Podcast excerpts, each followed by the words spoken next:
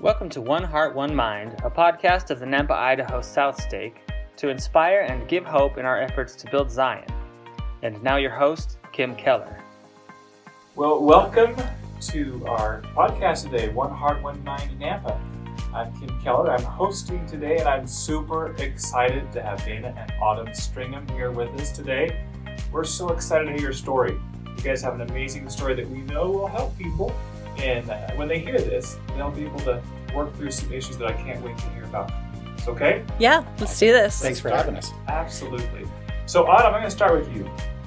Tell us a little bit about yourself. What's your story, your background? Okay, so this is really personal, and it might seem a little weird that I can just blurt it out like this, but I've been sharing this story broadly for a long time, and uh, because I do feel like people need to understand more about people who suffer with severe mental illness. So, um, I grew up in a family where my parents were great, they were trying to do all the right things. My mom suffered terribly with mental illness, and um, her ups and downs were, were pretty brutal. There was there was some violence involved at, at times with um, when she was severely postpartum, things like that. Um, my dad was trying to hold it together. He served as a bishop in our um, Northern Alberta ward, and um, and he really he was really doing the best that he could uh, to grapple with things. But they were just never able to get my mom's chemistry under control. You know, medications and uh, therapist and all sorts of things. It just didn't work out. So I was married at 18, diagnosed um, just after my 20th birthday, after we had our first son. And, um, and just after my 21st birthday, like days after, my mother committed suicide. So that was sort of the beginning of, of our really ugly story because it, you know, things kind of went downhill pretty quickly after that. It was at my mom's funeral that we realized, or that I was made aware um, that my grandfather, her dad, had also committed suicide. So there's like a really big genetic thing that goes through the family, and then with the with the genetics and the the chemistry that goes with that, there's also a lot of trauma because you know when someone is really struggling and isn't functioning normally, it it really does create trauma for the people around them. So um, amidst a bunch of traumatic experiences and then um, coupled with some pretty off the wall um, brain chemistry, it was just really, really tough to get on top of that. And so, um, shortly after the birth of our first child, I was medicated. Doctor just assumed that it was a postpartum depression, but the psychosis that went with that new medication, you know, me trying to throw myself out of a moving vehicle, a lot of really dangerous behavior um, very quickly. Um, that led them to diagnose me with bipolar and then rapid cycling bipolar 1 and then rapid cycling bipolar 1 with schizophrenic tendencies and 13 medications and hospitalizations and all that stuff later. They were actually looking for long-term care facility for me. I got really bad really fast. Wow that's uh that sounds gosh that must have been hard for you and for dana. I mean i can just imagine being a young husband and father just trying to figure out what to do. Yeah, yeah. I think that was one of the hardest parts for me. Is just I didn't know anything. Like, you know, when I when I actually met Autumn, I was just a young guy, fresh off my mission, because a couple months in, and uh, you know, I remember actually I was invited over to you know one of her actually I met her at her boyfriend's house. Let's be honest. Perfect. That's what happened. It was awesome. But I remember just walking in, you know, and she was standing at the top of the stairs and just seeing this beautiful, bright eyed, big smile. You know, just um, so I was immediately like attracted to her. Like, wow, she's know, she's super pretty. And then of course, and I got to know her a little bit. You know, we laughed, we had a lot of fun together, that kind of thing. And you know, just kind of thought that that's how things go. And so even as we started to date, of course, the boyfriend's out at this point, of course. And you know, we start dating, doing this thing, and it was a it was a really quick sort of courtship. We were married what six months later, something like that. The boyfriend was on a mission in the Philippines, so his loss. But yeah, that's what happens when you go on a mission, right? Somebody else marries your wife. That's how it goes. but but so anyway, so so during that courting period, that time we were dating, you know, there was lots of things that that I look back now and would recognize as being, you know, me- mental illness, I guess, if you will, and and especially like the bipolar, the rapid cycling between moods, the highs, the lows, those kind of things. But at the time, I didn't recognize. It was just you know a young guy. I just thought you know this is how girls are, and you know it's okay, whatever. We'll work through stuff, and that, and that's really kind of what we did. And, and and I think even after you know the whole diagnosis and everything else, that was sort of the attitude that we both had was that you know okay, this is a thing. We're you know we're going to work through it, and we're we're going to get through it. Was was sort of the attitude. That doesn't mean it was easy, Yeah. but I think that that attitude sort of prevailed um, throughout the years, didn't it? Yeah, it really was my normal. It's how I grew up.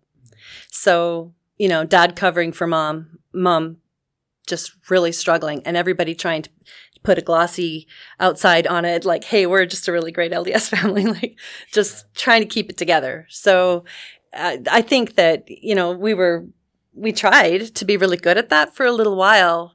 When my doctor diagnosed me, I was actually relieved though, because I just wanted to believe that something could make it better on the inside. And, um, and so I was really happy to take medication, to, you know, do my appointments and really try to be just a great patient and, uh, just like to no avail. Like it really, it really was not working out for me.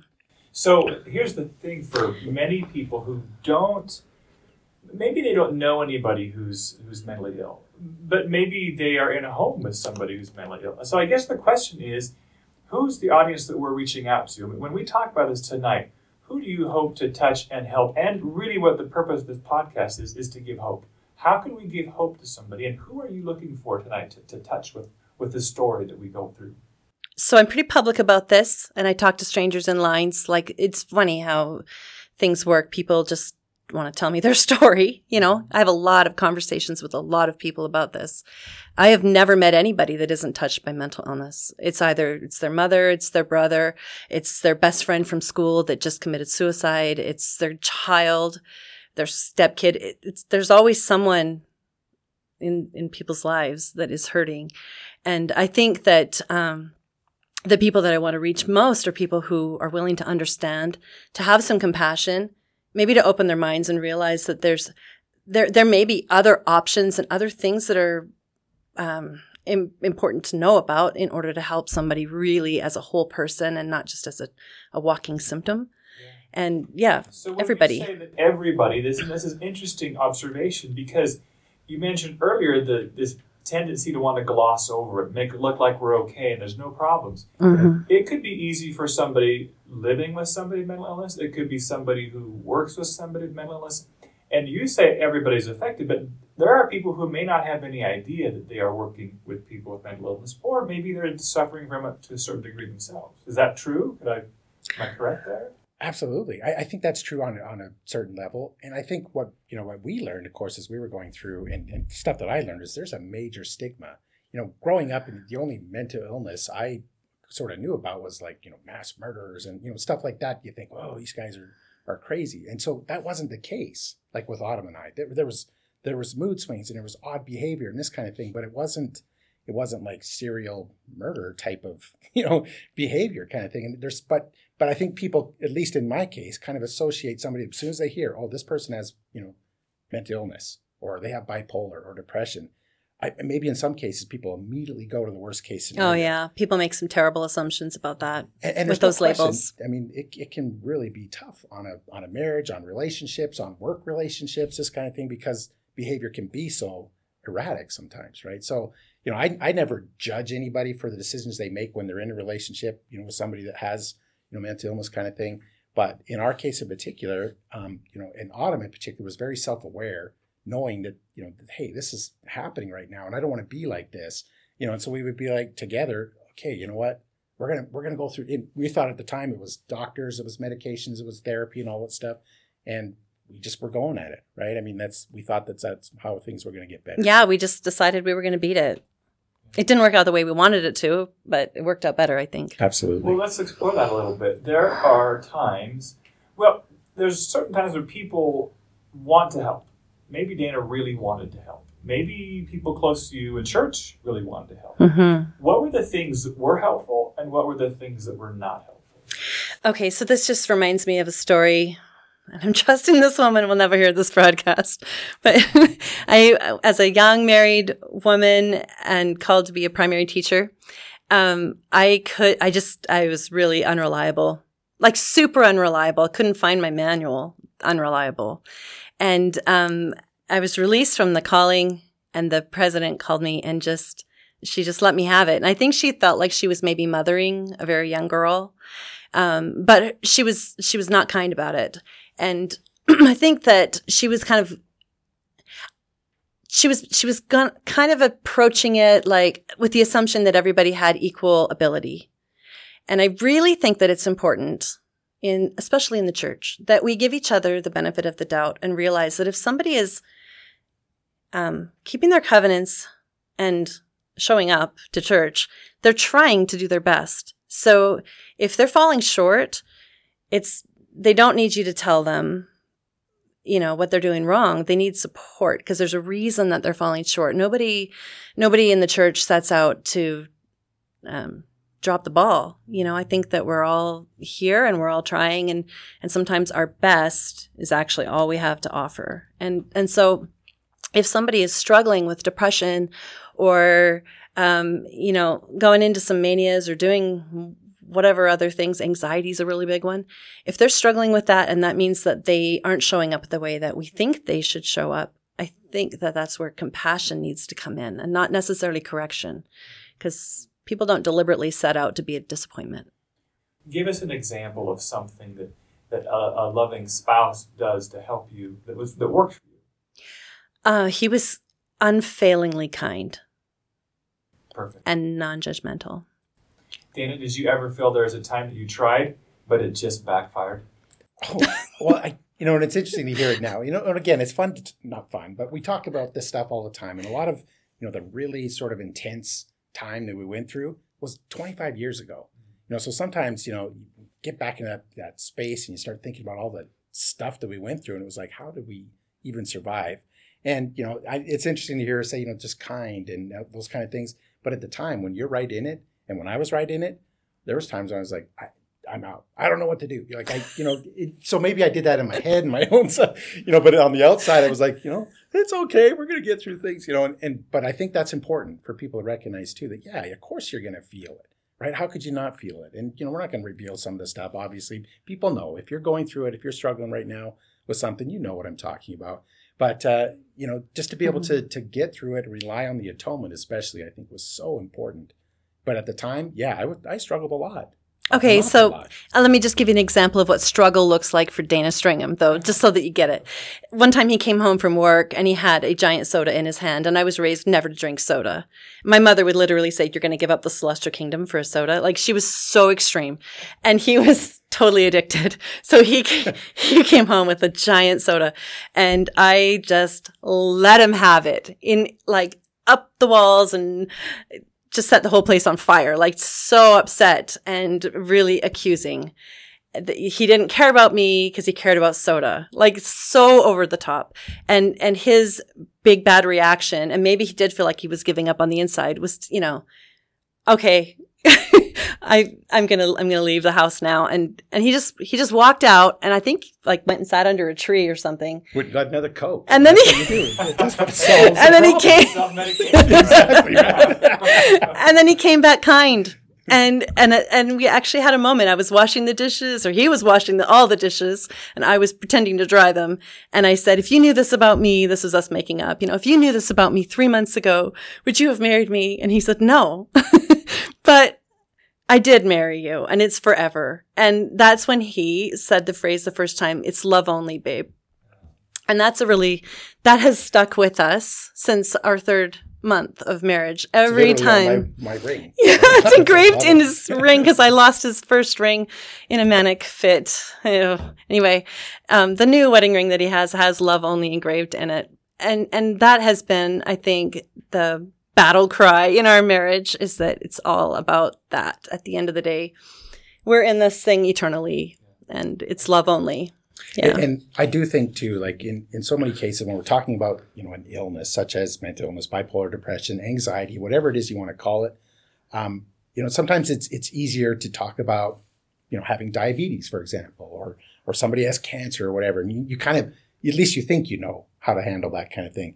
People don't want to talk about somebody that has depression or they don't want to talk about their own struggles with anxiety. And and really that's the wrong thing. if there's one thing that Autumn's done so wonderfully well, you know, in the in the years since all this intensity, is being able to talk about it like really openly and honestly. In fact, she even wrote a book about her experiences, and I can't tell you how many times people, you know, say, "Oh, I read your wife's book," and you know, it just really helped me understand what you know people are going through. And, and it's amazing to me that there are so many people out there that struggle and think that they're the only ones. You know, and Yeah. so an experience like ours and Autumn's in particular really kind of opens the door to a discussion about really what mental illness is and where the hope is. It's not a hopeless sort of diagnosis thing that you're never, gonna- you know, you're going to be crazy forever, quote unquote. It's really not. And I think that's super important for people to understand too. Well, Autumn, so you said that that that um, unfailing love, right, and, and kindness was very important for you. What about other people? So let let me explain a dynamic. So let's say that I'm not as let's say I have depression or I or a manic depression. I'm dealing with something with similar to what you're dealing with, and I don't really want to talk about it. And I've got my issues. I'm not the best that I can be what are things that other people um, could be doing that make it easier for me to, to deal with this struggle?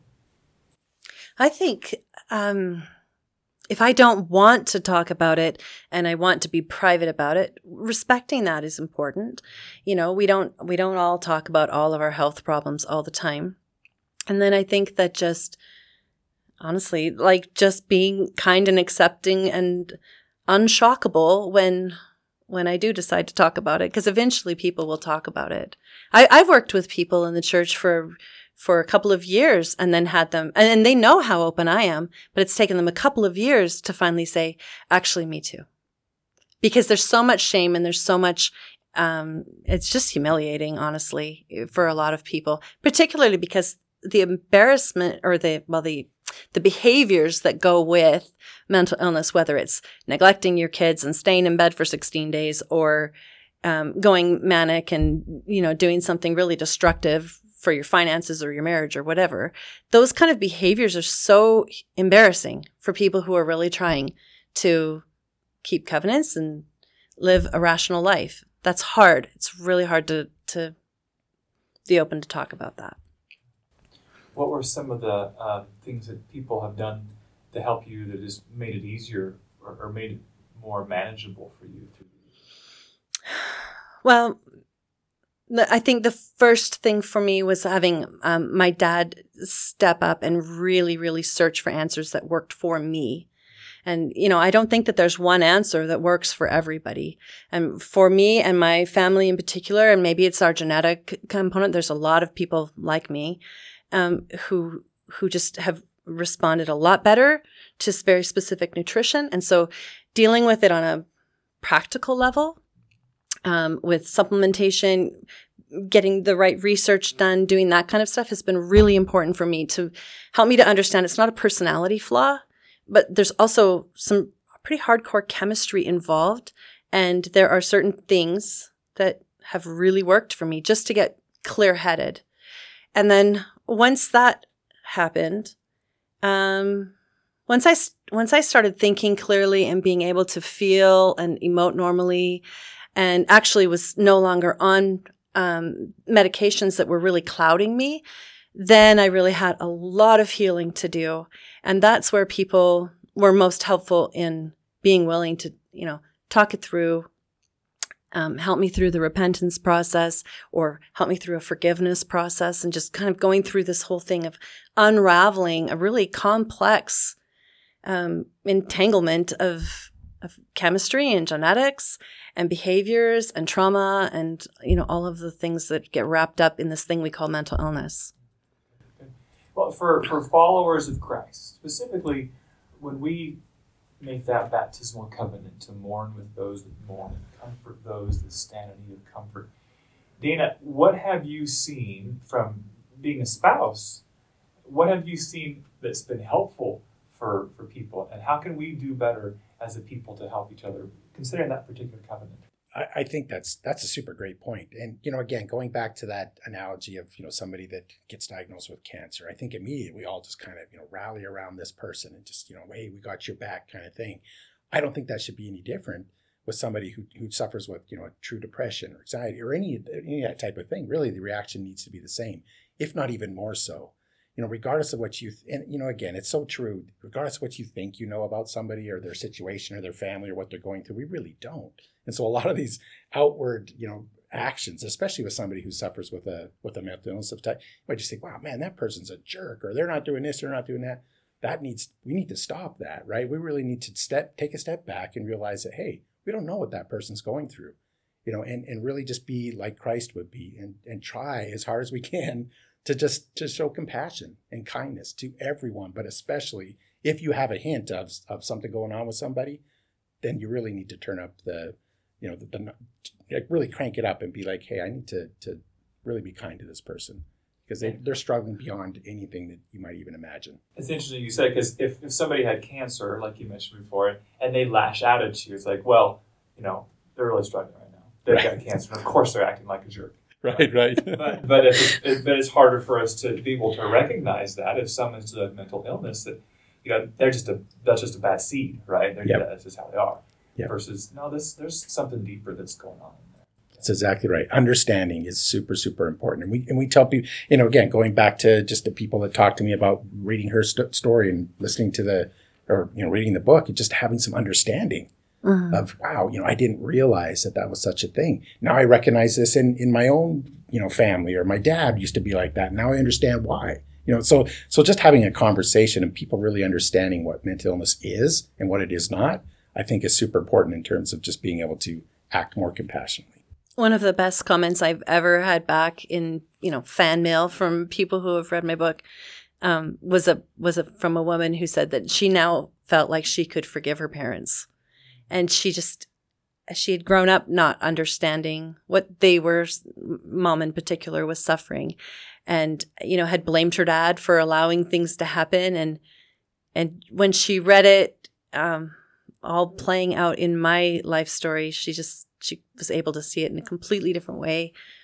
I think that um yeah seeing seeing mental illness for what it is and understanding the many faceted parts of it really opens us up to forgive and to just let a lot of things go that that are super hurtful. And let's be real, mental illness is not like cancer because they might people might lash out when they're in pain, but I have said and done the most hurtful things um, at, at times when I was so sick, and I think at the time it seemed like I meant them, like it. I didn't. I wasn't childlike about it.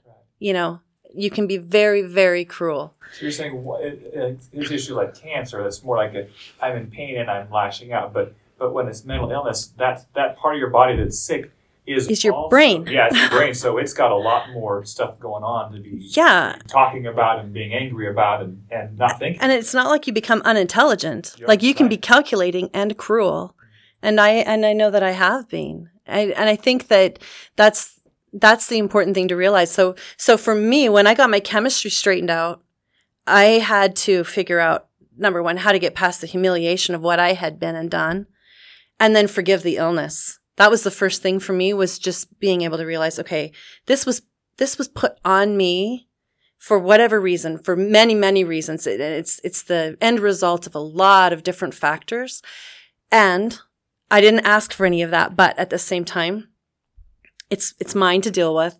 And now I have to find ways and ultimately through the atonement Yeah. to really be able to let that That's where I go. want to go next because this um, this is kind of a key part of, of this podcast and this discussion is finding hope through Christ, finding hope with a Zion society, with each other, the atonement. So tell me how this works. How did the Lord play a part in, in your life, in your marriage, and how did the atonement work into that? That that's huge. That's Uh, massive. That, that's a you know, and it's a great question because you know, again, going back to those early days when we were right in the thick of things and really struggling with a lot of different things, in and out of hospitals, doctor visits, and all that kind of stuff, super stressful. You know, brand new baby, all this kind of kind of stuff that we were going through initially. I, I think that's the thing that we we both latched onto the most was hope, right? The hope that we were gonna that things were going to get better, that eventually we would get through this. We didn't really know what that was going to look like at the time, but we both had that hope. Well, looking back now, realizing, well, that hope is Jesus Christ. Like, absolutely it is. And e- even at the time, maybe when I didn't, you know, always think of Heavenly Father or, or Jesus at the, in the moment, that hope is exactly what that was. And I realize that now more in my life more than ever that when we hope for something, and even when you're in the struggles of things, that is the power of Christ in our lives, manifesting, you know, that hope into our lives. So I think anytime we speak of hope, we're speaking of the Savior. Absolutely. Ultimately. I know that's true. I and I, I think even just by hoping when you can't see the end of the tunnel, just having that hope, that wish that something could be better is giving the Lord permission to act to act in our behalf. Absolutely. I know that he doesn't force himself on us even when we're mentally ill. Like there's still choices and decisions that I had to make and and um and as ideas came, you know, to Dana and little bits of inspiration came to me at, at times when I could feel the light, um, we were able to again get to a place where where healing could begin to happen, and and that was just like a big turning point for me. I had um, and I actually used writing as uh, the thing to start. So um, years after I was off of medication and had done enough physical healing that we were actually able to become pregnant again. Like uh, we were told we would never have any more children. Um, there was just a lot of damage done, and one of the medications I had taken had done some major um, upheaval with hormones and things. So they said that we wouldn't ever have any more. But you know, miracles happen. So I found myself expecting our our first daughter, and I knew that I needed to be able to have a decent mother daughter relationship with her. And so I had to do some forgiving. And that's when I started writing. And I wrote every morning for years and I'm just a huge amount, like prolific writing. And then I would kneel down and read it back to the Lord and ask him if it was true because there's so much cloudiness and so much stuff when you're dealing with childhood memories and trauma that it's really hard to figure out what is actually real, like what is true. And I learned that he will testify through the spirit of all things that are true. So by putting it down on paper and then asking an honest question, kind of like Elder Scott taught us to do in his October was 2009 talk. It was brilliant. I love it. But, you know, learning how to recognize truth even when we've been prompted or had a memory and then go back to it again and again and, and kind of boil things down that's where the real forgiving started for me. And as i wrote through my life story and my experience with my parents my experience as a mentally ill person and then as a person who was healing and trying to figure things out i realized that not everything that i thought was the whole truth that that it's it's more complicated than that and that there were other people's feelings involved and that just as much as I was a victim, I was also a perpetrator. And that took me to a place of deep grief. And I guess it took me to a place of repentance because, you know, I realized that there are burdens I was carrying that weren't mine to bear at all. And I had no business hauling my mother's stuff around, you know, or her mother's stuff around. And after a while, you just realize that you don't get to be angry at anybody and you don't get to blame anyone because it's it's such a mess. Only the Lord can sort it out. And and that is that um, submission I think that happens with a real change of heart. And I experienced that in just it was it was a miracle for me. Isn't it amazing? We expect and hope that the Lord will forgive us. And we always talk about becoming like our Heavenly Father. But the, the best and most poignant way of becoming like Him is doing what He does and forgiving someone. Yeah. We talk. We think it's about doing all these good things, and then I'll then I'm close to being perfect. But being like God is just learning how to forgive, because yes, that's what He does. So if we're gonna be like Him, we better forgive. We better give grace. We better be merciful, because that's what it really means to become like Him. It's not checking off a bunch of boxes and get a lot of stuff done. Yeah. Isn't that fascinating? We just anyway. That is so true. Yeah. Absolutely. Share some thoughts, Dana, on the same thing. Well, it you know, and, and everything you just said is absolutely true. Getting to that point where we recognize that really it is about forgiveness and becoming as close as we can to to the way the Savior behaves. You know, really studying. You know, it was interesting this last conference. You know, that the attributes of Christ. I heard that so many times. You know, and, and trying to become more like our Savior. That really is our goal. And as we study the attributes of Christ, the kindness, the compassion, the forgiveness, all of these things, and we do our best to act like that, then you know, we do become close. And it is a little bit easier day by day to to exercise those, you know, and act like the Savior would act, and just be a little bit more kind, a little bit more understanding, less judgmental. All of these things that our Savior is, and that takes time. You know, it's not an easy thing, but I think if we have that as our ultimate goal, then uh, then we can make it through any challenge. You know, the challenges we've been through together. That's that's been our uh, that's been our desire, our hope is to just act like the Savior would as much as we possibly can, and just and just keep going forward, one step at a time. Yeah. Did you notice a time? Did you notice this this change uh, uh, with with the with the atonement in her life? Did you notice something? Was there was there a time where a change took place, or was it pretty gradual over time? I, I think it's kind of maybe a little bit of both. That you know, there was a certain point in time where you know, uh, once we started to kind of see some healing for Autumn in particular, that she started to question everything, and that was a good thing. You know, including do I really believe in church? You know, do I Oh, believe no. in the Savior? All this kind of stuff. I started taking, I took the missionary discussions all over again. Yeah, Like I had a major crisis of faith, major, because if if the things that I thought were true during all of those years of like pretty serious illness, and I'm suddenly getting some clarity and realizing, wait a second, okay, so which part of that was real? I I was ready to throw the whole thing out, and if it wasn't for Temple Covenants and my need to know that I was absolutely right in doing so, um, that's what brought me to a place of taking the discussions again and just not wanting to like I didn't want to break promises that I'd made. So I tried really hard to hang on to that while taking the discussions and just questioning everything right from I mean and that was in the first couple of years of recovery, right? So but I, Yeah. I saw that as a good thing. You know, a very positive step. You know, that ultimately I knew, and, and I think she knew that she would feel you know what was absolutely right by questioning things, and if there were questions that you had, what you did have, you know, just being able to a- to ask those honestly, with the expectation you would get you know an honest answer in return. So in reality, you were basically becoming born again.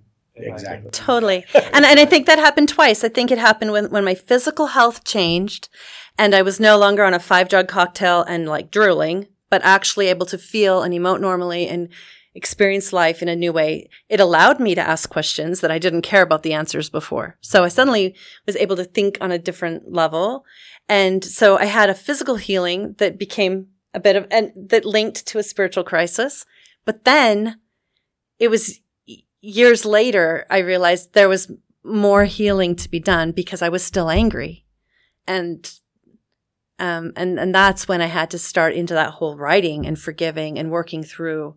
And you can't do that when you're when you're in survival mode, though. Like if you're just trying to figure out how to get a good night's sleep and how not to fly off the handle in the daytime, like just functioning as a person until you get your chemistry straightened around, it's really hard to think on a about other important things like repentance and forgiveness. Like that's just not even on the it's not on the radar, right? So these things have to come in stages. I really think that people need to realize there's a physicality to mental illness. No matter how people got there, there's a reason that they're there and there's a physicality. It actually does affect your brain and your functioning. And until you can find out what works for you and get that part straightened out, it's really hard to be a spiritual giant or read your scriptures or even say a prayer that doesn't bounce off the ceiling. Like it's hard to feel in tune with anything. All of the most important things are out of reach until you can get the chemistry straightened out. And that's why it's an illness and not a personality problem. It's, it's real. Gosh. Thank you. Well, as we get to closing now, just any last minute thoughts that could help maybe inspire somebody out there who who is suffering and doesn't know what to do, or who is uh, living with or close to somebody who's in that situation. I think you know, you know, again, living with somebody or somebody's out there and they're struggling, or with somebody who is experiencing, you know, mental health challenges. Uh, patience is absolutely the key. Like everything you just said about you know figuring things out and and then going to the next step. That takes incredible amount Isn't of patience. godly attribute too? It is Oh exactly God. right. Yeah. That's exactly right. And and I think we need to remember that. And you know, we're all the same. We kind of want instant results, and especially in today's world, everything is pretty much instantaneous, right? But especially in a case like this, and and I, I- maybe that applies to other types of illnesses and healing. But patience is so key. Like just but understanding and realizing that you know you'll get through things, but you've got to be patient, and it's one step at a time. And in particular, when it comes to you know mental health challenges, there's no question. You just patience is key. Hmm. Because of the discovery that my dad made, I have the opportunity daily to be in contact with women like me who have been, uh, I think there were eight of them in a, in a meeting with me today on a Zoom, and we were talking about our experiences. Most of these women have experienced what I've enjoyed for at least six or eight years, and it, I think that the the incredible connection between us is, is this is this idea that um, we're so grateful that we're alive. So if there's somebody that's heard this podcast and um, is struggling with feelings of suicide or hopelessness, I would just want them to know that there's a whole other side to this, and that um, and that the Lord is mindful of them, and that you know, as all of us have had our story, uh, these women and I sharing our stories of divine intervention and how we were just like plucked out of this awful place and helicoptered into something better and then still had work to do, but th- realizing that the Lord answers prayers and is mindful. Maybe this podcast is a part of that answer for somebody else, you know, and just that there's hope. Don't give up just because the 17 things you've tried didn't work. It doesn't mean that the next thing won't and and that there's a process ahead that is healing and beautiful and life is totally worth living. And you know checking out now isn't going to feel any better on the other side. It's it's okay to stay and and to work it out. And there's answers and hope for everybody down somewhere. Somewhere there's hope for everyone. Well this has been amazing. This has been wonderful. Thank you. Thank you both for coming and joining us tonight and uh, may you go on and continue to do great things for people. And, and, and thank you for your example. And uh, gosh, I just can't stop saying thank you. thank you for having us. It's been wonderful. It's been really great. Thank Thanks a lot. Thanks for listening to One Heart, One Mind Nampa. Credit is given to Kim Keller, who oversees the podcast, both Lindy Bauer and Kim Keller, who are our hosts, Casey Maddox, the project director and announcer, Rachel Bauer, who was our site director. Likewise, thanks also to Michelle Lundgren, our project manager, John Freeman, our communications coordinator, Jesus Gomez, the key grip and podcast editor, as well as Don Ricker, our digital platform manager. Thank you for listening to One Heart, One Mind. We hope that you have felt inspiration and hope in moving towards Zion. As always, thank you and may the Lord bless you.